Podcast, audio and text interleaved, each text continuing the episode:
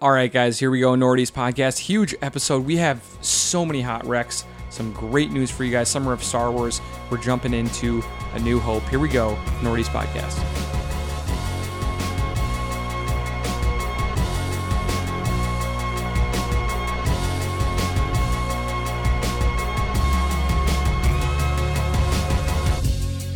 And here we go, Nordy's podcast. I'm Eric. I'm here with Ryan and Jim. How are you guys doing? Doing very well. I'm doing great, man. How are you? I am doing great because I'm excited to podcast with my buddies. It's going to be a lot of fun. We have a great episode for you guys. Uh, but before we dive into that, we need you guys to give us a follow on Twitter and Instagram at Nordeast Podcast. Also, subscribe anywhere that you get your favorite podcasts from. Get the Nordeast Podcast directly to your phone or your device each and every week. And shout outs to Eric for resurrecting the Twitter account Is it back? a little bit. Yeah, slightly. it's getting a little action. He's he's warming it up. Okay. Right? You, ca- you can't just you can't go 90 miles an hour. Yeah, You got to right. you got to take a couple laps around the neighborhood, Yeah. make sure the engine's still working. Uh-huh. couple test laps. So I think he's good. okay. So go follow that. Please do. All right, guys, we are drinking a funky beer from uh, one of the rising stars of Twin Cities beer, and that is Falling Knife. We are drinking their Sunstorm, a tropical fruit sour with mango, tangerine, and key lime. I like this beer a lot. It's really good. Yeah, it's good. Tart. Tart. Super tart, really delicious. I'm kind of into these like lighter summer sours. Me too. I'm done with. uh I'm officially swearing off like milkshake style beers. Uh, anything that's like a smoothie. If it weighs 14 pounds in my hand, I don't want to drink it anymore. So these light fruited beers is where it's at. Yeah, and it's really more to style anyway. Yeah. Uh, I'm not a big to style, you know, Right. snob in that regard, but Unless it's a pilsner. listen, okay, hold on. I'm going to explain how pilsners are made. It's really difficult. No.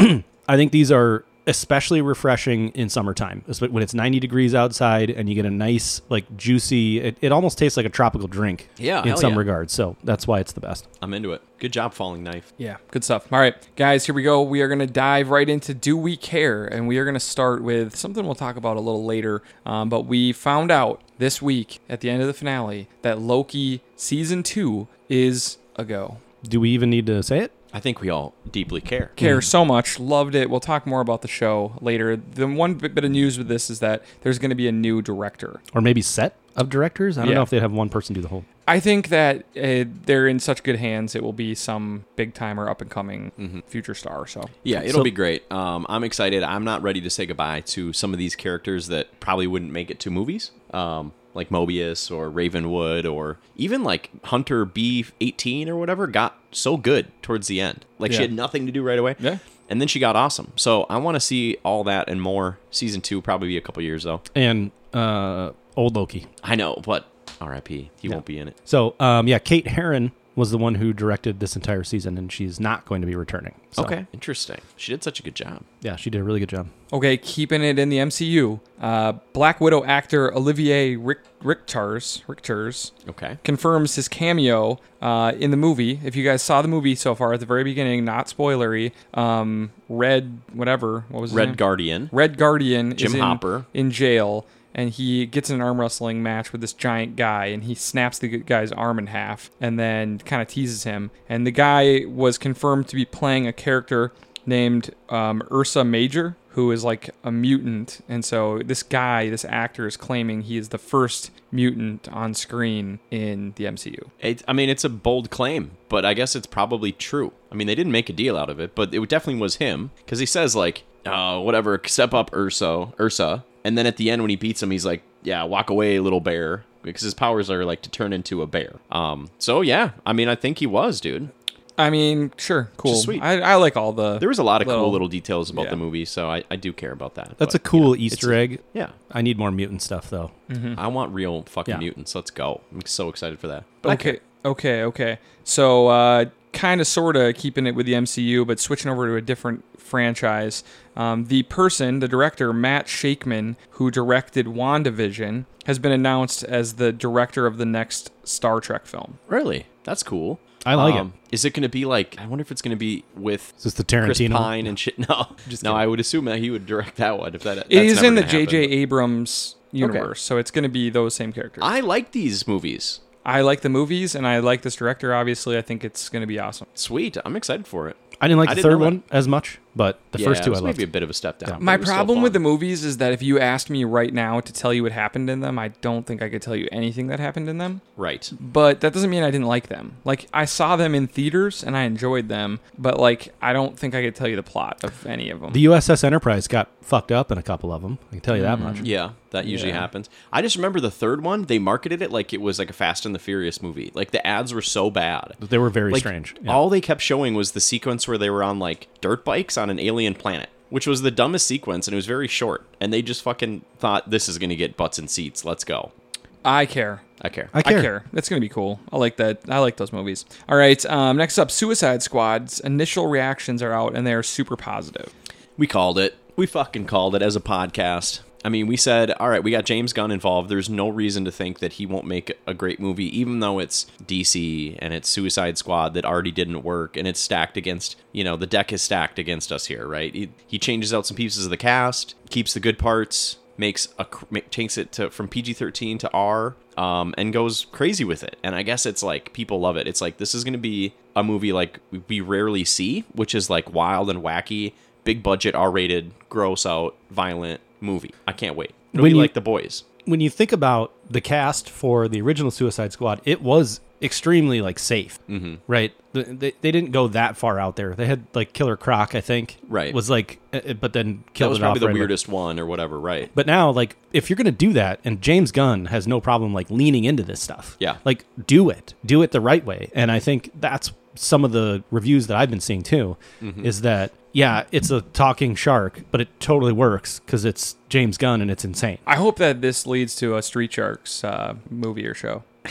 Were they in rollerblades? Yeah. Then they need to still be on They were rollerblades. sick. Didn't they have their own like gushers too? Yeah, they for had like sure. street sharks like gummies. So Oh, hell yeah. dude. those- it was they're- all about the opaque ones. Those ones had better flavor. They were the best. The other bit of news here is that um, James Gunn has come out and said that Margot Robbie is the best actor he's ever worked with. That's cool. She's great. Um, one quick detail about the movie that I love is like James Gunn literally like looked up characters in the DC universe that were like voted the lamest and like was like all right I'm going to make him sweet. So that polka dot man guy, I don't know anything about him, but he was like on like like this list of the lamest DC characters ever. He's like I'm going to put him in my movie and it made him fucking Probably great. also because it's cheap.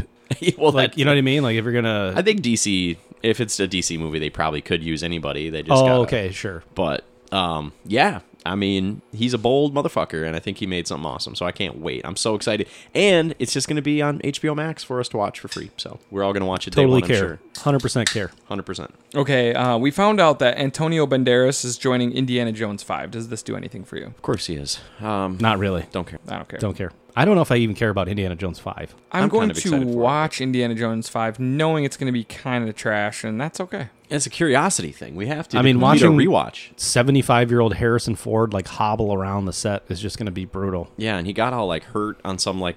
Of probably course, he's seventy-five. Of Yeah. course, he got hurt. He probably got hurt like walking on the set. Right. Yeah. Yeah. It wasn't from a stunt, I bet. So, anyways, yeah, I I don't care. Okay, you might care about this. One of your favorite actors of all time, Nicolas Cage, Oh, made a yeah. movie called Pig, and it's getting great reviews. Isn't that crazy? Yes. So he makes all these wild movies, and I try to watch him sometimes. Like he had the one where he's like fighting off animatronic creatures, and I couldn't even get through Was that it. it the was so pirate bad. ship one? Or- Um, no, then there was a cargo ship one cargo where there was ship, like yeah. a jaguar got loose. Couldn't get through that one, but I always like try. Like I'm just I'm just fascinated by it. So I thought, you know, here comes another one. You know, Pig. It's called Pig. This is gonna suck, right? I guess he like might win an Oscar for it. Like people are are loving it. It's like really stripped down and gritty and like realistic and violent. I think he's like he's in like Oregon in the woods and he he's like a truffle farmer and somebody like steals his prized pig that he uses for because truffle pigs hunting hunt truffles. Yeah. and he goes after him John Wick style, apparently. Fucking psych, It sounds dude. so bad. and they're like, no, but it's, uh, but hey, I mean, okay, it might be, but that would be your opinion because a lot of other folks think it's really But good. That's just like your opinion, man. yeah, exactly. Uh, so I'm excited. I'm, I'm. You've been rooting for my dying. guy. You've been dying for a good Nick Cage movie. I've been for trying and 10 dying years. for this Yeah. shit. So let's go, man. I'm psyched. For him. Literally once a month, you come in and be like, guys, I tried another I tried one. another one. Couldn't finish it. I, I try them all. So Okay. I, I'm excited for Pig. I will watch it first. You guys don't have to watch it. Don't I worry. I officially will don't. watch it. I officially don't care until the JC review comes out. Okay, we'll tune in for that. That'll be coming in. I don't know when. couple months. It's actually just in theaters only, so we'll see. All Be a right, while. Did you guys hear this this story? All right, James Gandolfini, famous for The Godfather, no, for The Sopranos. Sopranos. Same thing. Uh, I was the same thing. Uh, so James Gandolfini, famous from for being in The Sopranos, was offered th- four million dollars to take over for Michael Scott on The Office, and HBO paid him three million dollars to turn it down. Just not to do it. Not that they needed him for filming or it was going to be a conflict. They just didn't want him to be involved in something else and sort of probably late in the game in Sopranos, like the image of, of Tony Soprano was so James Gandolfini. They didn't want him in anything else. It's hilarious. So made three million du- bucks just by like saying no and just chilling out. I, I would be like trying to get so many more comedic roles. Yeah, right. offered to me. I've been like HBO. What about this one? Yeah, I'm gonna be right. an anchor man. They Did- fax me the contract. I'll show it to you. I'll show it to you right now. Did Four they million say dollars. what his role was going to be in the office? Was he was he going to be, Michael Scott? The Yeah. new Because the remember new when, boss of the office. Oh, okay. Yeah, because when brought Michael in, like, Scott was left, gonna yeah, yeah, they, brought in Will Ferrell. for a minute, and that was bad. Idris Elba did it for a second, but then they found who's Robert California. James Spader. God, was that good? He was great. That really was fantastic. Re- I mean, I'm glad that it didn't work out because James Spader was so funny in that. Like, He was. yes. Oh, he was great. I mean, Yeah. he was like so dry and so weird and intense all the time. It worked He was so perfectly. great. Yeah. Um, but anyways, that is a good story. Okay. Uh, we found out that MTV Cribs is coming back. Hell yeah, dude. Do you like Cribs? And uh, what is your favorite Cribs episode? The Jackass one, probably. What- Where they like get a tour of like the shittiest, nastiest apartment ever that they're living in. My favorite one was for sure Red Man Red Man. I was going to say that one too. What was so special about that one? because he had like the shittiest house ever, but he had all this money and he was like, I could live in a mansion, but how am I supposed to write rap music about being poor if I live in a mansion? and he just lives in a house like the door didn't even shut. well, the, no, it started. It started off with like he's like, yeah, look, my doorbell's broken, but all you got to do is put the two wires together and it'll ring or whatever. And he's like out there like smashing the wires together. He he's like he I don't even remember that. he That's brought them awesome. into his recording studio. It was the shower with a mattress put up next to it. Yeah. Oh Like he was just like, and he had just boxes of money everywhere. Like it was super funny. All the I- other ones of like like athletes and big time singers, it, it was kind of like a dime a dozen, right? Yeah. It, it just like every. it- of course, it's like pristine, you know, They go, in perfectly. the, they go in the fridge. They go in the bedroom. This is where the magic happens. Yeah. yeah I was just yeah, gonna yeah. say Kinda that's that's formulaic. the worst thing. It would always be like Nick Lachey's brother, and then he'd be like, "This is my bedroom," and then he'd be like, "I have this huge bed. I don't even need all of it, but this is where the magic happens." And I'd be like, "Ah, Gross. fuck this guy. Like, hate him." Latchy. Fucking So latchy. I'm just saying, I I- like this. We've is, already spent too long on MTV Cribs. we have, but I, am ex- I'm actually gonna watch it. I'm MTV excited for Cribs it. th- to me. They're this doing like was- Rick Ross, who has a ton of money. You guys wouldn't believe how fucking rich that dude is. to me, this was like, oh yeah, that's cool. I'm glad to see that on social media, but when push comes to shove, I'm not gonna watch it. I don't care. yeah, you will. I'll tell. I'll send you the good episodes. Okay. Okay. Uh, next up, guys, um, The Last of Us on uh, HBO Max is uh, $1 million per episode, roughly. So we know this is going to be a pretty big budget show. Um, we've talked about it the last few weeks, uh, but it sounds like it's definitely something that they're going in for uh, a really big season. And we're can't getting wait. ten episodes, which we talked about last week A fucking over ten million dollar show. Um, for season one. for season one. This is gonna be wild, man. I can't wait. Like I knew it would be sort of expensive to do it right. It's going to require a lot of CG. a lot of CG, a lot of makeup, a lot of crazy shit. Because like you, I mean, have you seen the creatures? You know, they're like zombies, but they're infected with like a fungus. Yeah, the clickers. So they have like mushrooms in their fucking heads, and I mean, the clickers are like their whole head is like open. Super scary. Great, great designs. I can't wait to see it. Like in full on HBO, like last season of Game of Thrones quality. Let's go. I care a lot. I care a lot. I'm psyched on the show. One of my most I think it will be anticipated. cool. It's Kenobi one, Last of Us two. I think for anticipation. Um, can't wait. All right, uh, s- keeping it video games since that's what we do here. Oh, we do? uh, Netflix is planning to add video games next year. What does that mean? I don't know. I'm not sure if you're gonna like. I, I don't know. I guess I just I have no idea. It's Yeah, we it- haven't heard a lot. We know Uh, Netflix is planning to add video games next year. we know that we know that um, one of the major executives from EA is like spearheading Oh the project. God. Um, EA's So like it's the gonna most evil suck. fucking Yeah. company too. I just I don't know. I, I think that there's this whole idea with Netflix and with Apple and with Google and everyone wants it. So like you're gonna buy a controller and you're gonna be able to like play video games on your TV and you're gonna be able to just buy games for cheap or rent games or play by the pay pay to play or something. Yeah. And you're not gonna need a system. But Ugh. I just can't imagine that we're close to that being well, they successful. want to they want to eliminate like the the PlayStation Marketplace or the Xbox you know Marketplace or whatever, where you can download free games like you with your subscription. Every month, you get these six new games that you can play, kind of Okay. thing. So I'm guessing they're trying to cut it into that market in some regard. I don't know how it's going to work out price wise, but Yeah. Well, I mean, stay tuned. I guess I think on technically the new Apple TVs, can't you like play some games on there with Yeah. the remote? something like that. Um, I've never tried. Do it. I I'm really sure want they to play suck. those? I'm sure they're just terrible. I think They're I not feel great. like at least f- unless I don't know, this could work. I'm very skeptical. I feel like the good studios are not trying to make shit for Netflix. They're And- trying and to the make minute a you big said- fucking release to sell for seventy dollars. uh, like you said, the minute you said EA was involved, I was like, okay, this Yeah. is going to be it's going to be a microtransaction disaster. Yes, guaranteed. Um, so yeah, I guess I don't care. I guess I need to know more about it though. I don't care. Yeah, I, I currently don't care. Um, all right, next up, guys, Robert Downey Jr. is going to play multiple different roles in the new HBO series The Sympathizer, which is based on the Viet Thanh Nguyen spy novel. I don't know much about it. Okay. But he's going to play like a Hollywood executive and like some kind of spy and some other role. I don't know. He's playing like three different roles in this. He needs a win. No, he doesn't need to win. He Yes, just he needs to make a does. Sherlock movie. No, if he wants to be a working actor, well, that would be a win. A win. And he needs that. He So just you needs to be literally like just said. Tony Stark and Sherlock for the rest of I his said career. he needs a win. You said he needs to make a Sherlock movie. That's the same thing. You know it. I don't need him to be in anything like cool or artistic. I just want him to be in fucking Sherlock movies forever. Please make more Sherlock movies. I don't know, you Don't s- care about this currently. But you said him as like a Hollywood executive. I, uh, I feel like that would be perfect for him. Yeah. Not, Yeah. Not Doctor Doolittle. I don't know. It's on HBO. It's it's Robert Downey Jr. Whenever there's like big actors that are on HBO, I'm always pretty excited. I always think like, you know, they're not coming into this to make some shitty show. Like they're coming into this with something that they really believe in. And so, Yeah, they're not writing Robert Downey Jr. his demanded wages Right. to make some C minus No. type show. it, All will right. it, Well, will- it's probably it gonna be a will big deal. be good. So I, I'm excited about it. I like Robert Downey Jr. I do too. I want him to succeed. He needs a win. Yeah, just the So let's Sherlock go. movies all we need. All right, uh, next up, guys, HBO Max Throne spin-off news. Okay, um, we found out that there are a couple different animated series in the works, including one that's going to be the Golden Empire of Yi Ti, which is going to be loosely based on Imperial China. Okay. Is Animated. that an Essos, I suppose?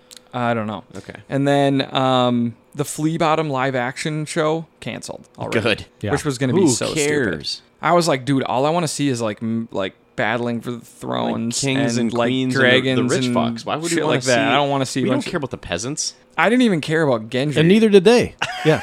I was like, dude, I don't Gendry care. had king's blood. I my friend. just It- didn't he's- care about Gendry, like at, at any point. well, until The only time I liked when they visited Flea Bottom was was in Littlefinger's whorehouses. Then you got some good scenes, but otherwise, Some like, good I don't act- need I to was go gonna say there. I didn't Some care top- about uh, top acting. I didn't care about Gendry either until Melisandre got a hold of him, and then I was Yeah. like, all right, that's just, I'm I'm okay with this. yeah, yeah, yeah. No, we're good. We're You're back. right. You're right. You guys are both right. Um, I care, but I just think that they have too many cooks in the kitchen right now with with Thrones at, at HBO Max. Just they know that it has to succeed and that they're trying to make it into like their own MCU, but. I think that the th- reason that Marvel is so successful is because it has one person kind of guiding everything, and I think HBO really needs to find that person for Thrones. Well, George is probably free. He's not writing, so. sorry, They're doing, sorry. I don't. um, I just wanted to twist that knife. They're doing angle. the spaghetti method of throw everything against the wall, Yeah, um, and see what doesn't get canceled before it even starts. Yeah. Um, and then finally, guys, Emmy nominations out. Uh, the top um, networks. Uh, fifth place, Apple TV with 45 nominations. I don't know if I watched anything on Apple. The morning Dude. show is pretty well reviewed, and I think Ted Lasso had some too. Everybody is telling me on the gram to watch Ted Lasso. I've watched half of the first season and, and dropped it. I can't believe you guys haven't even tried it because it is Premier League Yeah. shit. But I can tell that's not going to happen. NBC with 46. Uh, what, what's that's that? this is us mostly. A lot of that. uh, shit. Disney Plus with 71. I And think SNL always. 23 for WandaVision alone. Yeah, Yeah. And Mandalorian got a bunch too. Yeah, and then uh, Netflix with 129 and HBO with 130. HBO still on top. It's crazy that um, Prime isn't listed because I know the boys, a lot of the boys, actors and actresses did get. They probably nominated. have somewhere below the Like threshold of 15 this or something chart, like that, you know. Yeah. yeah. So Hulu, nothing on there. Um, so that's kind of surprising too. But yeah, dude. So The Boys was nominated for best drama. Yeah. Which is really interesting, and so was uh, Lovecraft Country on HBO. Which eh, neither of those are going to win. It's just going to go to um, The Crown again. Guarantee fucking tee it. But kind of interesting. Like they're branching out a little bit with what they're nominating. Some more popular stuff. I love it. Well, it's g- it's good quality stuff. Yeah. Except for Lovecraft. Started strong. started great. All right, guys, here we go. It's time to move on to hot wrecks, and boy, Sweet. oh boy, do we have a lot of things to recommend to you guys this week. We have to start with the Loki finale. I feel like everyone was watching this. This is the for sure title belt holder. Um, the sixth and final installment of what we now know to be season one um, was fantastic. Do, do we just want to talk about it? Like, if you didn't watch Loki, like, go ahead two minutes. I maybe? don't know. We How just about- don't have that much time, but How about I go first really quickly Yeah. and then I'll let you guys jump in. Yeah. I thought it was a bit of a miss. really. I did not enjoy the 30 minutes of exposition from one character who I felt was like trying to play a combination of Heath Ledger's Joker and Jesse Eisenberg's Lex Luthor. Um, I don't, it's not against the actor. Um, he was trying to go for something like quirky and, and, and maybe we'll find out more, but I thought the finale was a bit of a like boring flop. I didn't feel like they really wrapped anything up. No. I feel like they were like, well, we're gonna do season two, so we can leave a bunch of shit out there. We, s- I said it before. There was a lot of loose ends that they needed to tie up, and I don't think they tied up any of them. Really, maybe one. I mean, I you just know, we didn't- found out who was at the end of time and who was in the castle, Yep. and sort of how a little bit more detail of like how the timekeepers were created and how the TVA was created. I mean, we found answers to stuff, but then things transpired that weren't resolved. So they I think- actually added new stuff that popped up at the very end. I think that this show was less about tying up loose ends and opening more doors. yeah. I think And that's they were fine. opening up their story here for what is going to happen now. And It's I- kind of like the beginning. These, these last three shows have really done that. I didn't. I don't want to make it a huge debate with you guys because you know we're all entitled to our opinions. I just thought it kind of whiffed, in my opinion. Like I was expecting so much more, and instead I got three people sitting in a room for talking for 25 minutes of the 45 minutes of the episode. And you know we lament shows that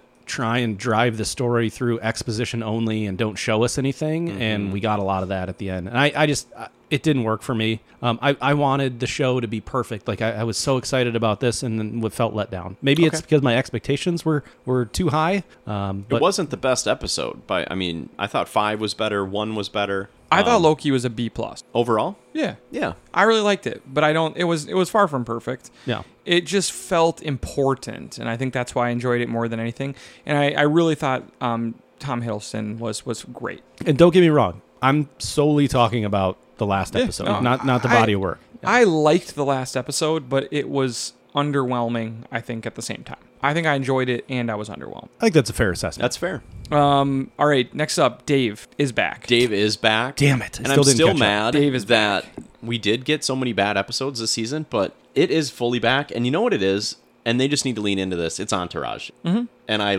I love it. It's like Oh. a, it's like a much weirder, more re, like gritty, I guess. Uh, tackles you know bigger issues, mental health and stuff like that. Um, but it's fucking Entourage, and there's no nothing wrong with that. That's great. it's entourage with deeper stuff happening. And like in the two episodes ago, the basketball game with Els and What a Dave scene. was just great television. The frantic being lost and phone dead part with Gata two episodes was Dude, great. Gata's finish on top of the car Ugh. was the feel good fucking moment of the year It for me. was, and then I this- love the character. this whole la- last episode. Doja Cat. all right, all right. I know, I know. No, I feel like we're giving we're we're, we're not giving up too much. Even. No, I Just don't think so. Mm-hmm. Doja Cat was awesome. I liked all of that. Uh, I liked you know I think when we see into the lives of them as celebrities for how imperfect their lives are and how stressful their lives are and how not glamorous parts of their lives are, I think people enjoy that kind of window into celebrity in shows, and that's why people liked Entourage, and I think that's one of the reasons that we like Dave. So Yep. I think it is back, totally back. If you jumped off after a couple rough episodes early, just know that it brings you right back to the reasons you love Dave. Yep. Yeah. I totally agree, man. All right. Um, White Lotus on HBO Max. Barter, you loved it. I watched the first episode. I think we all did. Um, what do you think? Is this a hot wreck? I feel like it is. I feel like the show has enough uh secrets like a secrecy vibe. Like you don't really know what's going on. We were introduced to a lot of characters, some very likable, some extremely hateable. Um the the guy who's like playing a version of like Taika Waititi, that's like the head of the hotel. He's great. Fantastic. I've never seen him in anything. He's not must be an Australian actor or something. or He's New so Zealand, phenom- maybe. Yeah. So I liked him.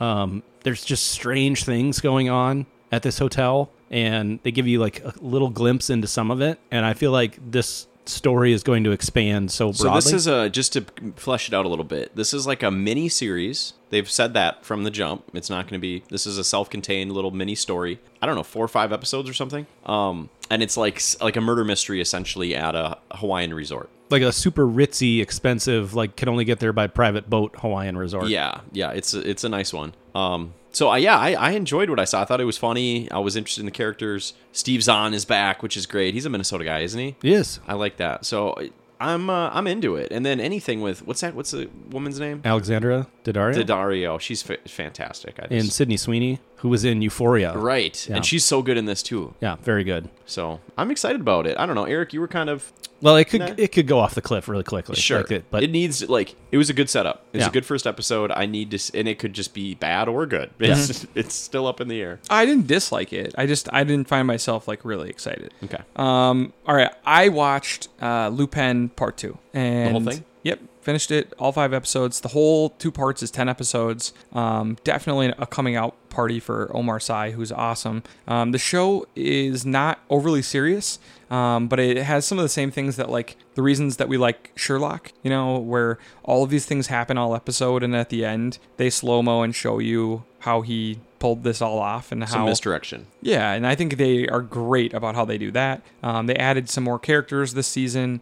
Um, it's an easy watch. It's a fun, um, you know, roller coaster ride that won't take you very long. And I think there's some really good acting in it as well. Um, I would definitely recommend this. Remember, everyone, this is a French show um, filmed in really cool s- places in Paris. And you could watch it in English. I watched it in French, and I think that was the right move.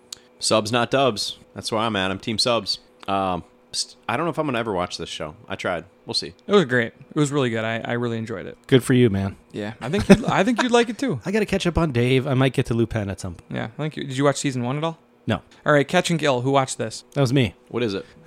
So this is Ronan Farrow, and this was it's called like the podcast tapes or something like that. This is about uh, Harvey Weinstein's downfall Oh, and how they were able to figure out what he was doing and pin things on him so that all this shit could stop. so is it a documentary? Mm-hmm. Okay. Okay. It's a, it's a little bit of a, a yeah like a documentary that's also like how Ronan Farrow was able to break the story using multiple journalists across the country. Interesting. So you- so so it's- something I know nothing about. it's him like interviewing people that had tried to write these stories in the past and were like shut down with like lawsuits and threatened and things like that. Interesting. So it's pretty cool um, for all the true crimers out there. In a way, this would probably fill that type of void. Um, Where's it on? What is it? this is on HBO Max Okay. and it's really interesting. The episodes are like 40 minutes, not too long. Um, but it, it like you jump right into it. Like this isn't like a, a setup, and let's talk about the backstories and things like that. Um, it kind of follows like one main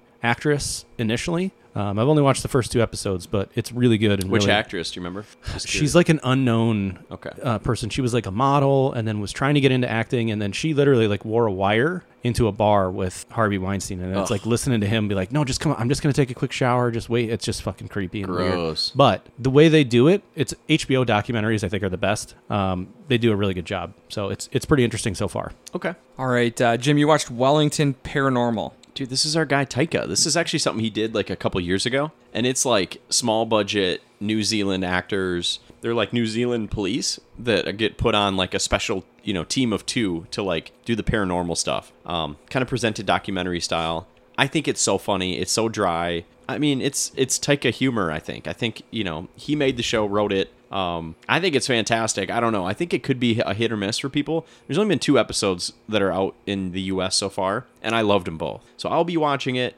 Um, I think it's a hot wreck. I think it's super funny. Um, but you know, you're not going to see any big famous actors on it for sure. It's a soft wreck for me. I watched the first episode. Okay. and I thought it was okay. I think it, I, it almost borderlined on a little too dry for me, and I have a very dry sense of humor, and I thought it was just maybe a little too far over that line. But I'm gonna give it an, a, a second chance. Like I want to, I want to keep watching and see if it kind of finds its footing, Yeah. as it goes. So I mean, the, like one of the big jokes is in it is that like these wild things are happening. It's like this girl is possessed and she's puking, you know, all this crazy stuff, and they're just like unshakable. You know, they're just like, Yeah. oh, it seems like she maybe had a bad piece of fish. Yeah. you know, just like they're so dry and chill about everything, and they're just clueless. Where's your mom and dad? Yeah, exactly. Uh, I think it's great, man. I'm, I'm gonna keep watching it. I think it's it's right up there with uh, what we do in the shadows, which is uh you know another one of his awesome shows. All right, guys. I'm going with uh, something we talked about last week. Jimmy Channels wrecked this hard, and I watched uh, all of it. Um, and it Free, time, is- free time. Eric watched a lot of shit this love week. it. is We such- kind of all did. it is such a wreck, guys. It's I think you should leave. Yeah, This is on um, with Tim Robinson. with Tim Robinson. On It's on Netflix.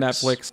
It is not all great. I mean, it is sketch comedy. It's like watching Chappelle. Like every sketch is not great, but the great ones are some of the funniest things that I have ever seen in my entire life. And it is, I, I think, between Jimmy Channels and then Seth Rogen tweeted out that it was the funniest sh- laugh out loud show on TV right now. I was like, all right, I just need to watch it, and I could not wreck it harder now. It was so good and so funny and the easiest watch. The episodes are like 20 minutes. Yeah, sometimes less. Yep. And there'll be like six sketches in that 20 minutes, and two of them are brilliant. Yeah, like two of them you're kind of like, huh, that's okay.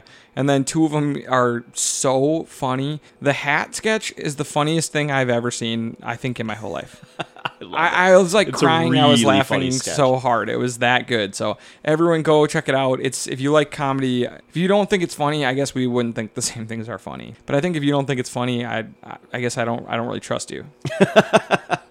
like I just don't. It's so. definitely weird. I mean, it's out there, uh, but Tim Robinson just commits so fucking hard to these bits and these characters, and there's sometimes it's just all for the cringe. Like he's just cringy. Coffin Flop has taken over Twitter. Every sports writer is now Coffin Flop refer- referencing everything. Okay, yeah. So I mean, it just is a great show. So please go check it out. people falling out of coffins? I don't fucking know.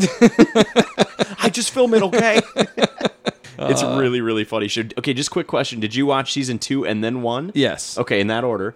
And which one did you think was a better season? Um, I think I thought two was better, but um, that was just because one was a little more inconsistent. Yeah. Um, and two like kind of had some storylines that he kept coming back to. Um, but I thought both. I mean, it's just all great. yeah. Yeah. Yeah. Love it. Love it. I'm so glad you like it. Uh, I think you should leave Hot Wreck officially now. Hot wreck. Is there anything that gives you more of a warm, fuzzy feeling on the inside, Jim, than when you hot wreck something and someone comes back to you and was like, "That's the funniest shit" or "That's the best shit I've ever No, watched"? that's my dragon, and I Yeah, chase it yeah. nonstop. and then I send, I, I wreck a movie called Barb and Star, and then Ryan texts me, couldn't get through it. Sonny and I both hated it, shut it off. I go, and that's the opposite feeling. yeah, But I, you got to be honest with me. I do appreciate the honesty. All right, Space Jam two. Not as bad as everybody's saying. That's it. That's People all I are got to say saying about it's it. just horrible. It's not. Okay. It's like semi entertaining. It's like a 65. And you said something interesting to me over the weekend. Okay. These movies aren't necessarily made for us. Yeah. I think that's something we should point out. e- Especially as we're watching like the prequel movies and we're ripping Jar Jar and shit. Guess what? My kids fucking love Jar Jar, and now they're more into Star Wars because of him. And Both Mac, both my- of your sons my gave it a- five-year-old, now six, I guess, six-year-old son, well, towards the end of the movie said, "Dad, this is the favorite, my favorite movie I've ever watched." He loves it, and he's like, "I love LeBron James now. He's my favorite basketball player. When can we watch him play?" He's into it, and guess what? It's not. It doesn't have to be for us. Not everything has to be perfect. Sometimes these execs sit in a room and they go, "What are the kids gonna like?" You know. And through this, How do we sell toys? They bring in, you know, they. It's really like a big flex. Like it's you know the whole thing takes place in warner brothers server room okay like that's the world that they're in and so there's harry potter world and there's game of thrones land and there's you know they're really just trying to like flex on all their You properties said like the Flintstones. the and- flintstones are in it i mean like you know there's dc villains in it because they own it's all the same you know So it's those just like movies. these are all the properties we own. yeah and we're gonna like put 'em it's on just a screen. big Yeah. flex of like warner brother we're relevant too don't don't worry about disney because we have stuff too um and it wasn't that bad and lebron can't act at all like he's really bad but so was mj and we gave him a pass Yeah. and they made uh, lebron do way more like he had to have like emotional scenes with his son and dude in in s- the first Space Jam, he kisses like a fake family goodbye. MJ does at the beginning. Do you remember that? And there's no mention of his family ever again, really. Um, he has like almost nothing to do in the movie besides like make silly faces when like a cartoon does something goofy. Yeah. Um, so, anyways, we don't have to spend any more time on this. I think it's fine, es- especially if you have kids, they might really like it. Uh, Both of your kids said it's a triple must watch. Tr- to you, Wow. Yeah. we were at the brewery yesterday. They were t- giving them their Rex. I'm like, oh my god, they're little mini Jimmy Channels. It's hilarious. All right, Werewolves Within. Oh, dude, I really like this movie. Okay, so I'll try to be quick on this one too. But um, so Josh Rubin used to do shit for College Humor back in the day, which I loved that fucking site. You remember that site? Absolutely. He Love was so College Humor. funny on it, and he did all this writing for it, and he's now like this budding director. Okay, and um, he made this really awesome ensemble cast. It's like a who done it in like a cabin in the woods in the winter. Okay, It's small town, and people start getting killed and it's like a it's almost like um, i compared it to knives out when i was watching it because everybody's all these quirky characters they all have these histories together and you're sort of wondering all right who the fuck is the werewolf like who is killing people in this cabin um, and so it kind of it's it's twisty it's f- super funny uh, you can only rent it I, I paid six bucks for it and i'm glad i did but maybe other people want to wait till it's streaming free but dude uh, I think that Josh Rubin will be making big movies that we all are watching that are really funny within five years. Um, I think he's up and coming. And yeah, Werewolves and Within, it's definitely a hot wreck for me, but you know, I understand if people don't want to rent it. All right, The Hunt. Ooh. Ooh. This is the epitome of like the tight 90. Yeah, I think it's like an hour and 29 minutes. beautiful. It is not for Eric, but it's a twisty, turny, um, the most dangerous game. If you remember that story from like uh, English class in Been grade told school, many times in many different ways, but yeah. humans hunting humans, um, with a little bit of like Hunger Games kind of sprinkled in Mm-hmm. that they get weapons. Um, and everything that you think is going to happen does not happen. Right. And it's a wild ride and it's silly and ridiculous, but kind of fun. Like it's a it's a it's a fun little uh how do you say it like um I don't want to keep saying twisty turny, but like everything that you think that horror movies are going to do, it does kind of the opposite It in was a way. very surprising many, many times. And And, it I ju- only watched half of it. I'm going to finish it. I can't wait, actually. and it just kind of keeps doing that throughout the entirety of the episode. Do you remember the history or the- of when this movie came out? Uh, No. and the con you don't remember the controversy at all behind it so it came out like uh, early pandemic but they actually pulled it from theaters so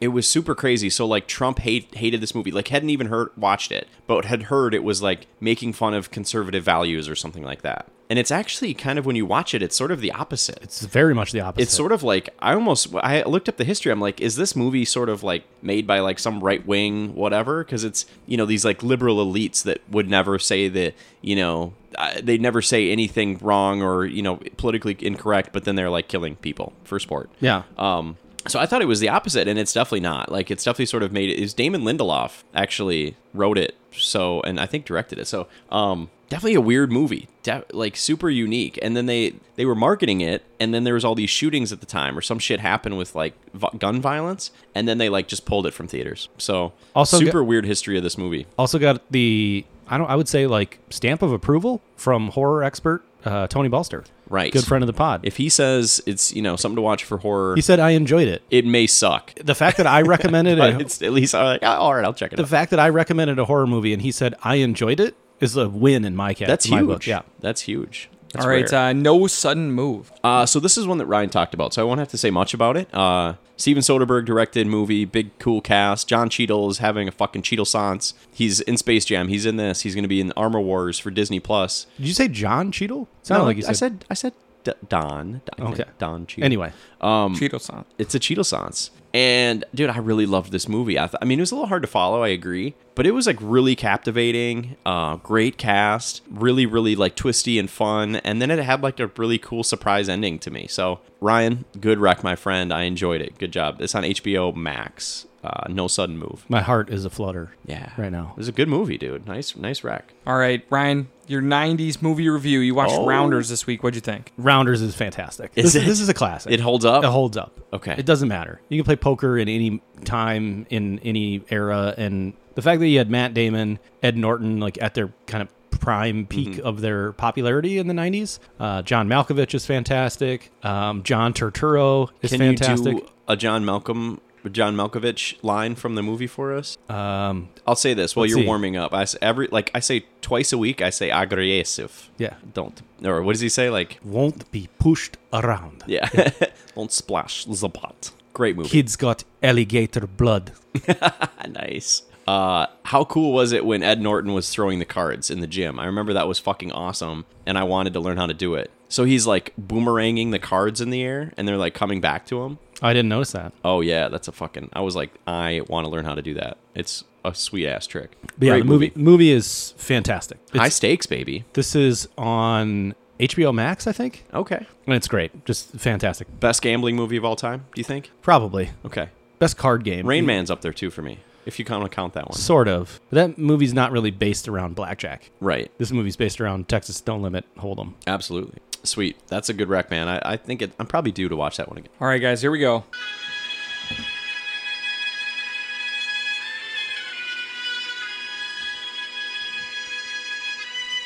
All right, guys, it's time for the summer of Star Wars To continue. to continue. We watched uh, New Hope this week, the original Star Wars movie, and uh, I got some, I got a lot of takes on this one. Good. 1977? Was that what it was? 1977. So I think what's crazy about this movie is Everything? I, I could feel how important it was. And I, I spent so much of my time kind of being mesmerized at how good the sets and the costumes, the cameras, everything was in making it look so impressive. I spent a lot of my time thinking, man, I would have been mind fucked in the theater if I would have been there in 1977 yeah. it would have been like something that you had never witnessed before. Um, and so I could just feel its importance. But at the same time, i- it's just so old and like there's so little action in it that and the action that is in it is like so bad. Yeah. The worst parts of the movie. and so it, it's just like I, I enjoyed it but it was like i had to enjoy it in a different type of way and i was talking to jim about this i was saying you know if you played this maybe you said it if you played this for kids um, today and they didn't know anything about star wars at all they would be like what the hell is this like this, This is, is- so bad Yeah, yeah. and so I think like knowing what you know about Star Wars and knowing the importance, not just in building the Star Wars universe, but in like movie making and filming movies and special effects and costume making and the, the careers of, of some of these legendary actors and actresses and characters that would go on to live in it forever in, in pop culture. I mean, every line is iconic and, mem- uh, you know, memorized and But like the movie was so much less fun than Solo. Yeah, I suppose I, c- I can see that how it's not as much of a fun movie. Yeah, and I, I guess I just didn't understand how little action there was. So we'll, we'll hop right in. They drop this this what is it called the crawl? Opening crawl, which by the way is that's what set up Rogue One. That's why they made Rogue I One. was going to say the same I thing. thought it was based off one line from the movie where it's like these people lost a lot of lives, a lot of lives lost to get these plans or whatever, which No. also is in the movie. But it's like they find they got their first win against the uh, evil empire from their hidden base. Some spies, while this battle was going on, some spies stole the plans to the Death Star. I'm like, well, that's why they fucking made Rogue One, and I couldn't recommend They- watching Rogue One more before this movie. Like, it, they are absolutely perfect. In Mm-hmm. fact, it's really just a continuation of the same movie because you know they get the plans, they work really hard to get them, but up until the last 20 minutes of the movie it's still about getting the plans to the the, the people to analyze so it's still just continuation of these plans like it's the, whole- it's the whole fucking star To- wars to the Rebel original star days, wars yeah. yeah. just crazy I was going to say the same thing because it's like, that's the bullet points for Rogue One. yeah right Like, there Literally. yep we learned who the spies were and that's it so so i thought that was so cool So you know, instantly we have this whole scene. They capture Princess Leia, but the plans um, get sent down to what's the planet Tatooine, Tatooine. Mm-hmm. and this was the, just the most in like the the worst job that I've ever seen people do. They're like, well, there's a there's a thing a pod leaving. Oh, there's no life on it. Well, must have been a malfunction. Let's go on about our day. Yeah, they're And like, then "Don't shoot it." And then they're like, how did the plans get out of this place? Like those dudes were just like, uh, don't say anything. they dude. definitely needed that they must have cut the scene where vader literally killed those people Yeah. like those people must have died for sure. And so, I mean, that was just ridiculous. must have been a, a malfunction But um, you get R2D2 and C3PO headed down. Hold on, real quick. You also don't want to necessarily think that maybe that was a red herring too. Like we blew it up, we got the plans, but Mm. then there's no verification that you actually did, right? So maybe That's a that's, good- why they were told to like, hey, just make sure. Yeah, yeah, yeah. Like that's why they sent a troop, down, you know, troopers down pretty much right away. Correct. Yeah. So they send they get sent down to Tatooine. They're walking through the desert in what I thought was really boring. Can we just talk for a second about how fucking verbally and mentally abusive C3PO is to R2D2? Like I was actually watching the movie, and for the first 30 minutes, he has 10 times more lines than any other character. and he's unbearable. He's like, "Oh, you bucket of bolts," and like hitting R two on the head, and like, "Oh, you gonna go that way?" I guess I don't know what I'm talking about. Like it was just like this very so like annoying, such like a bitch. abusive relationship that he has, and then all of a sudden he's like, "Oh yeah, I've worked with that unit many times. He's very good, very good." And then he gets him in the room and is like, "Oh, R two, like Yeah. he's just constantly like badgering him. well, He's Oh, yeah, like, and then like he tells Luke, "This guy's the best. He's a great. He's in great shape. Uh, he'll, you know, you could- should grab him." And then he escapes, and then he's like, "He's always causing trouble." And Yeah. you're like, "Well, why didn't you fucking say that you earlier?" vouched for him, you son of a bitch. Yeah, So Hmm. uh, I did like that they walked past the giant skeleton of the crate dragon, which, Which we saw later in- in Mando, yeah. Mm-hmm. season two Mandalorian, which was Yeah. really cool. Um, but which was eventually- added later. The crate by way. Oh, dragon? it was. Oh. Yes, It was that was added along with like the Jabba scene at that's the so cantina. stuck out like Uh, that a sore stuff thumb. was a problem We'll for get me. to it. Um, so, anyways, they end up getting to this moisture farm where they find Luke, uh, whiny little bitch, Literally, teen boy. that that first his first line at first is so bad. I mean, it's like, but I was gonna go to the Tashi station to get power converters. Like, Yeah, oh, he's he's a problem at the beginning. yeah. Um, so they go there. He just acts poorly. I mean, I was like bored at this point. Mm-hmm. I was like, this is bad. And then they kept being like, no, we have another harvest. You need to stay for the harvest. And he's like, this all this was just awful. Yeah, Um, eventually, though, he goes off to go find old Ben Kenobi or Obi Wan Kenobi. You mean old Ben Kenobi? And they go off. nobody put the two and two together. Right, he didn't even change his last name, They go off to find him. which is why the Well, new no, no, show, no. by the way, has to be called Kenobi and not Obi Wan. Yeah. because he's Ben by this point. So, an- anyways, I thought that was interesting. That They did not for go me. to find Ben Kenobi. They went to find R2, who went to find Ben Kenobi There we because that's go. who he was delivering the message to. So they end up, mm, you know, meeting up with him. He uses some Jedi mind tricks. Um, they head back to the moisture farm, and uh, the uncle and aunt are burnt to crisp. sort of. Oh, I mean, you that skipped a was, bunch here. Like anything good, good. Well, so they ran, they ran into the Sand People. Uh, boring. yeah. Uh-huh. Then they they go back to Ben's place, if you will, and he gives Luke his dad's lightsaber. Oh, that's that was right. kind of a big moment. Yeah. Yeah, that was an interesting scene looking back, especially after having watched the prequels. It's like a mix of half truths with truths. And I just kind of wonder if it was supposed to be written like that, where he's kind of protecting him, or if that's just how they wrote it. And he was supposed to be telling 100% truth. And then they're like, well, we can take some liberties when we make these prequels and just kind of bend that conversation. I think it's the latter. Yeah. Because I think I don't think George had the entirety of the universe fully baked at that Right, time, right, right? right, so he right. just is kind of working off of well, what can we do here? Exactly. Because we're, you know, we're obviously limited. We can't just, just, you know, outright contradict something in this conversation. But so then they go to find the Jawas that sold um, the droids and find out that that whole thing had been destroyed. right. So then they know, okay, Luke runs back and then he finds a really m- metal scene. Seriously, I mean, those, those bodies are disgusting. I like how they were so burned they were already just skeletons, which Yeah. I don't think is even a thing. But whatever, it was still great. traumatized me as a kid. That's Yeah, for I sure. bet. And Yeah. then Luke, then Luke was like, Doesn't "Ah." care at all. Yeah, Luke was like, "Fuck them." He wanted me to stick around for another harvest. He makes like a quick frowny face and then that's about it. And then he's like, well, I'm going to come with you. I have nothing left here. so they go off. Yeah, but Uncle Owen was kind of a dick. yeah Uncle Owen sucked. Yeah. He could have been sad for the aunt though. Aunt Peru. Beru. Didn't even know her name. All right. So, anyways, they uh, head off to go find a ship, and this is where they meet up with um, Obi. uh, Um, I'm sorry, Han uh, Solo. Mm-hmm. Han Solo and Chewbacca. And Great intro. I thought this scene was one of the best of the whole movie. The cantina? Yeah, it's so good just because the um, different aliens and the costumes, everything in there looks so The cool. music's cool. But yeah. then you got to see Ben do the Jedi mind trick on the stormtroopers. Yeah. Which was kind of cool. I liked all of that. I thought that's actually was kind of a strength of, of the movie. Um, I know that they won a ton of awards for the guy who made the costumes, and designed all of the alien costumes. And I thought for 1977, it looked really good. Hmm? Agreed, because it's all practical. Yeah. Yep. It's really good. I mean, they did such an amazing job with that. That stuff held up better than almost anything in the movie. Um, all the stuff with Han Solo is really great. Um, I don't understand. I guess I'm just not a big enough Star Wars fan to understand why they needed to change it to that Han didn't shoot first. They didn't. Um, Yeah. I don't I understand. thought it was really, really bad. And you- so the version that we watched is the one that's they want people to see because that's what they put up on uh, Disney Plus, right? So in the official home of its streaming, that's what we have is the edited ones that they changed in '99 to to you know hype up the release of of Phantom Menace.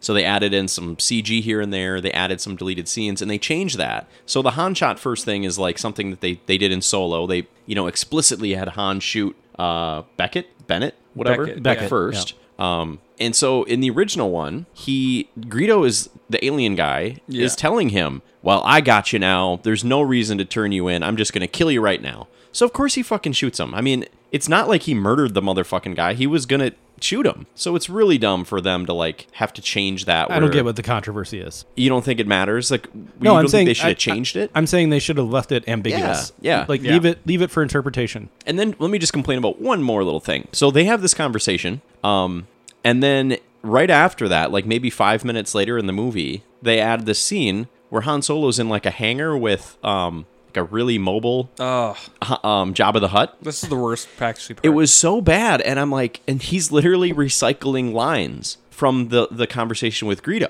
because they cut that fucking scene for a reason. It Yeah. was this they were establishing the same information, so that's why they cut it. So why did the fuck did they add it back for him to be like I don't know. It was so To it was literally totally use It unnecessary. was the to same use- It was lines. for them to use their new technology. yeah. Is what it was. Um really really bad. That was my least favorite part of the movie. and it also slowed down and it, it took away from the intensity of the es- the, es- the escape because Mm-hmm. stormtroopers are looking for him. It's got that weird dude with the beak that's like "Meow, meow, meow," and he's like directing the stormtroopers kinda to find spy, him. yeah. and then they got to get on the ship and go. But then it's like, oh, we got time for a ten minute conversation with Jabba the Hutt. They- Yeah. it's, it was just it kind of it eased the tension in a bad way. Right.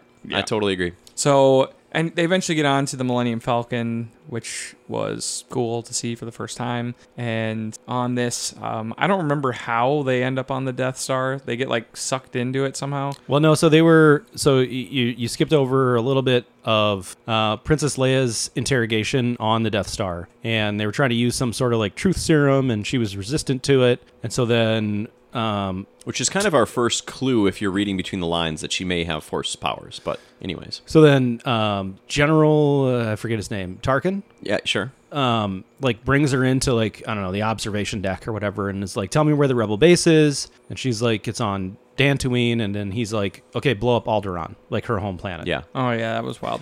That I mean, that guy was was, cool. so great. Yeah, he was Tarkin really good. so great. Tarkin was awesome. and I, when they made him into a CG character for like Rogue One, it made me think that they should have just recast him as um, his son, uh, Tywin Lannister, who is literally the same actor. And Yeah. everything I liked about the guy who plays Tywin Lannister, I also liked about the guy who played Tarkin. Um, they're just like so cold and British and perfect. Is Charles Dance still alive? yeah. Okay. Yeah, Yeah. he would have been awesome. Yeah. That's he what would've they been should have done because it's literally the, same guy. So uh, the only thing I, c- I can complain about is you know they had to blow up a planet to show that the you know the thing worked. and The you- full power of the the Death audience, Star, and yeah. everybody in the, all the characters can then know it works. But we had never been to Alderaan at this point. Um, we hadn't. We didn't know anybody on it. we didn't know a single character on it. That's probably better. So I thought it just kind of lost the impact a little bit. You know what I mean? Yeah. Like, oh, they blew up a planet I never even fucking heard of. All right, whatever. I mean, that sucks. It's like a big deal, I'm sure, but Sure. it would have been cooler if they had had a couple scenes or something on it first, but nah, didn't so happen. in that par- in that part, that's when so in in at the same time, the Millennium Falcon is has made the jump to light speed to go to Alderaan. Had we been to Alderaan ever in the prequels, like in the movies we've watched so far? I don't think so. I don't know. I don't I think don't so. think so. I'm sure Tyler Winterfell is banging his head against the table right now, being like, "You should have watched the Clone Wars. Well- You'd know all about Alderaan." Yeah, yeah, I'm sure. I'm but sure it is. uh, no, I don't think we had. And so then that's when they come out of hyperspace, Eric, and the planet's blown to hell, and they're like, "It should be here. It's not." And then they the ti- see what they think is a moon, and it turns well, out to the be- Tie Fighter flies over. Yeah. he's like, "Oh, he's heading for that strange moon," and then they're like, "That's no moon." Yeah. Yeah, it's then a space station. they get sucked was into sweet. what is like what looks like a pizza oven, right? no, And then suddenly they're on there, and then I don't know. which was A- cool and then though, the next dude. 30 to 40 minutes are some of the worst shit I've ever seen. There's whoa, like whoa, whoa, whoa. Uh, Yes, that whole. oh, I mean, so I get that it's iconic, but like the trash compactor is so stupid with the creature in there, and So I really uh, enjoyed it was the, it was on rewatch. It was pretty bad. I liked the part though where they're like trying to escape or whatever, and then Han is like talking as the stormtrooper, I literally Uh, negative, laughed. negative. and then he uh, shoots yeah. the thing. then he's like, "How how are you?" And then he's like, "Dude, I, that line fucking killed me." I, I liked that. It's a, it's the funniest part of the movie for sure. The- What's your call sign? He's like, uh, yeah, yeah. I, this I, conversation's getting boring, anyways. We got company. I really liked. Um, I, I think that if this movie was made now, it would be so fun to watch how they did the Obi Wan versus Darth Vader kind of slow burn to their ooh. fight. I have a recommendation for that. The YouTube thing. Yeah. Yeah, yeah, Season yeah. scene 36 reimagined. Yeah. Uh, unbelievable. yeah, sweet. that is cool.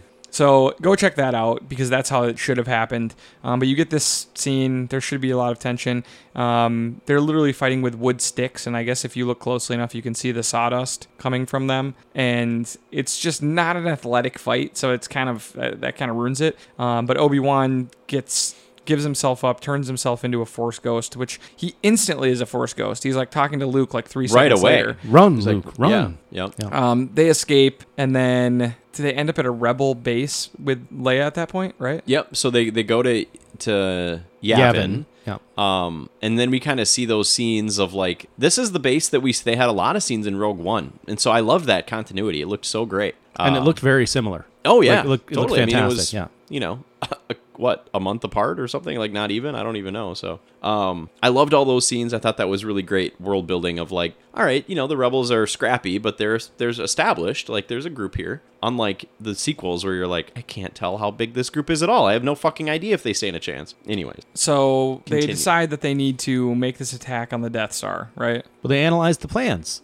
Eric. Well, that's boring to talk about. And I was a little confused about that too because is that how they found it, or did they know it was there? So I don't- that I don't the think they- Galen Urso thing didn't quite It didn't translate fit. as well. It didn't fit. Yeah, and if if they could just go in and look at them and find this thing, then wouldn't the Empire have also done the same thing? So, um, didn't quite may- work maybe- as well. But I'm still glad that they did that. Maybe ga- you know because a lot of the people on the Rogue One mission had perished. So did Galen's message, right? So all they had was the plans to go on.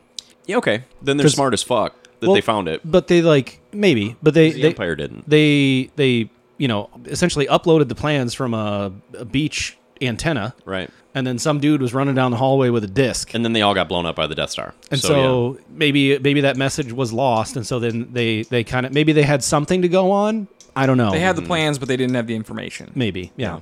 Yep. I'm just trying to like e- explain it away. yeah, I I, get guess. it. and I'm happy with it. I'm fine with it. So eventually they're like, we've got to go make this attack. And then this is my problem. You guys can fight me on this. Um, if Luke is like so important to the cause, how are they putting him into like an X-wing? Okay, and then even more importantly, I don't think he was important to the cause at that point. Uh, but more importantly, Vader is important to the cause. Why the hell are they putting that dude in a Tie Fighter? He does whatever the fuck he wants. I don't. I had no problem with that. I love that. Um, Who's telling Vader no? Yeah, of course he's Find, going find out. somebody he's on one the of the Death best Star pilots. that tells him no. I'd be like, Vader, if you just stay In on the, the ship, galaxy. you could kill 100 people by yourself. We don't really need you to risk getting blown up in space. And guess what? He was super important. Like he almost stopped the destruction of the Death Star by himself. He does look really silly in the camera angle of him sitting in there. Sure. Like, he just looks absurd. Like, every time they show him, I'm like, and they showed him a lot. They I showed mean, him this a was lot of times. long scene. Th- I did like the CG they added here. If there was any that I did like, some of the shots of the the X fighters coming in in the CG looked a little better than the original models. I, I love 1977 ideas of what future technology looks like when, like, their radar is like a fucking graphing calculator. Yeah. like, that's perfect. But I, I, what I like even better is that they even in the new movies they keep using that because that's like Yeah. they got to keep it in universe. So Um, whatever. Luke ends up being like the one pilot who doesn't get blown up by Vader. He flies down this channel for what seems like eternity. He shoots and blows up the entire Death Star, which the whole thing blows up in like a second. Oh, it's like right away. Yeah. because they blow up the reactor core yeah. And then uh, with photon torpedoes. and then Love it. he throws on that sexy neon green jacket. It's not neon green. I thought it was like a mustardy yellow. Yeah, it was mustard yellow. It's definitely green. Also, we What the forgot hell to is we, the color we, balance on your TV? we by glossed the way? over one of the most important things was that Han got his reward, was bailing on Yeah. the rebellion. Luke gave him shit, and then Han's conscious conscience got the best of him. and he came back. And he came back and he it was very important. He blasted saved- like Vader out of the fucking way. Like he, blasted- sent his ship flying. Blasted his like compatriot next to him, and then they touched wings, Yeah. and Vader went flying off. they Into touched the- tips. Yep. It was electrifying. and he that uh it's like all right kid let's blow this thing and go home Yeah. like one another iconic con line And then then they so then they have the, you know, quick ceremony on Yavin. Um Chewie doesn't get a medal famously. They make up for that. Agree like over the top later. We'll get to that. Uh but yeah, and then that's the end and then they have like fantastic fucking music. Hey, by the way, Binary Sons, did you like that early on? yeah, that's a great tune. Oh man, just a fucking banger. So I loved it. I mean, I, I really do like this movie. I get all the flaws. I get the problems with it. In 1977, for audiences, it is a 99 on Rotten Tomatoes. For us these days, what is it for you guys? Um, like it, Oh, I, I'm just having a hard time. I'm trying to decide like, do I do I include all of the importance historically, or do I just judge it based on the other Star Wars movies? maybe do in your mind. You don't even have to share this. Assume 99 for at the time. Uh-huh. What you really thought, and then go in the middle somewhere. Okay, um, if it's a 99 at the time, and I really thought it was like a 57, Okay. you know, it's fallen somewhere around 77. 1977. Um, all right, I'm gonna go with uh, It's an like a 80, 83. I thought, as far as Star Wars movies goes, it was the most self-contained one that there's ever been. It had like a start, a finish. It introduced all everything. I think this was the perfect amount of information about the Force. And when they try to tell you more than that, it starts to get stupid, like the midichlorians, all that shit. This is all you ever need to know about the Force was in this movie already. So um, I enjoyed that. Uh, it was dated as hell, man. You know, it's fucking what is that? Like fifty something years old, whatever. So i agree so i i, I like harken back to my review of alien like the first one okay, when was that made like early 80s like 81 that was 79 79. 79 okay same so thing similar, yeah. like And that looked a lot better. Well, in no, some but I'm ways, just saying, like, again, you, like when you're thinking about what they thought technology would look like, you know, there's a room with a bunch of lights all over the wall And that's, that's supposed to be your like the supercomputer, supercomputer. yeah, you know, yeah. that's kind of silly And all it does is type. Like you ask it on questions a and it green answers. screen. Yeah. it's very strange. But so, like, thinking about like how you would review a movie like that and Star Wars, which is a little more campy and less serious than than Alien. Um, I feel like an 80 is like just right where it should be. I think Eric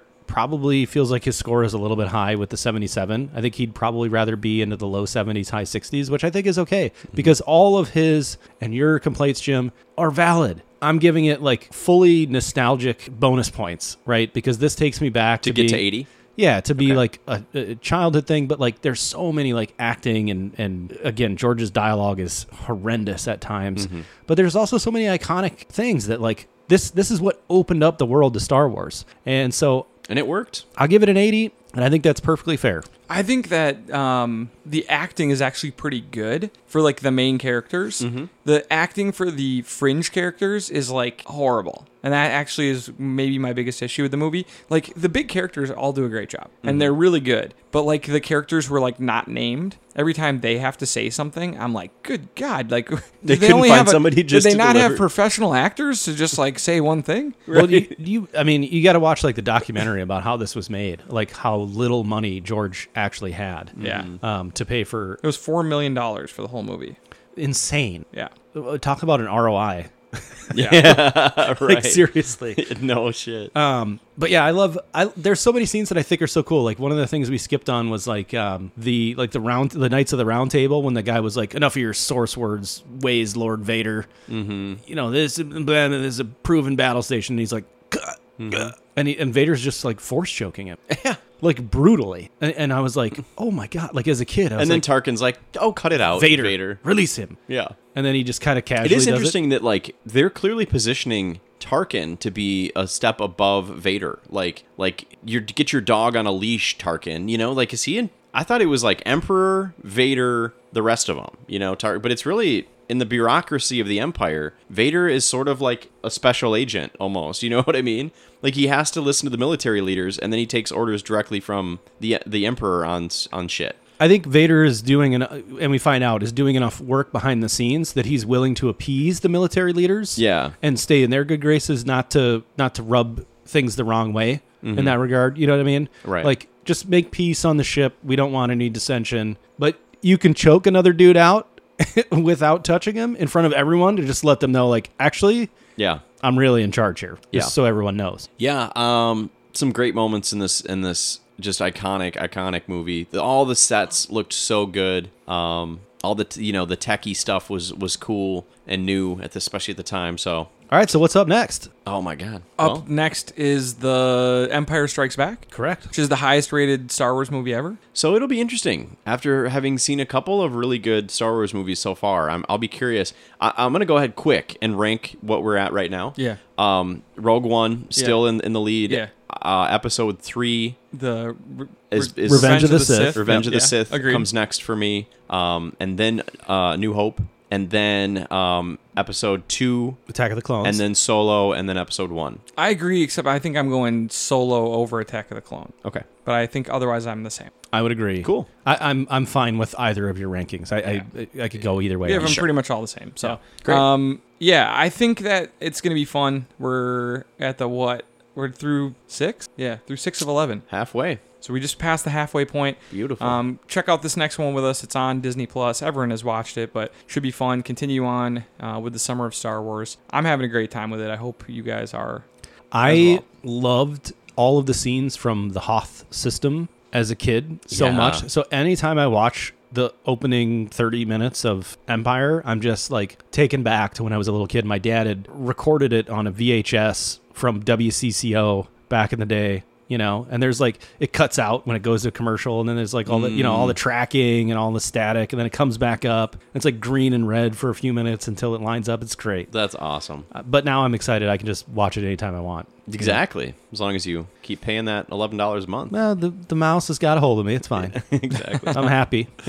All right, guys, that's it. That's all the time we have this week on the Northeast Podcast. Check out our sportscast because if you're not going to be good at sports, at least you need to be entertaining, and that is definitely how Minnesota sports are right now. So, well, Yeah. lots to talk about. Um, but until then, thank you guys for listening to the Northeast Podcast.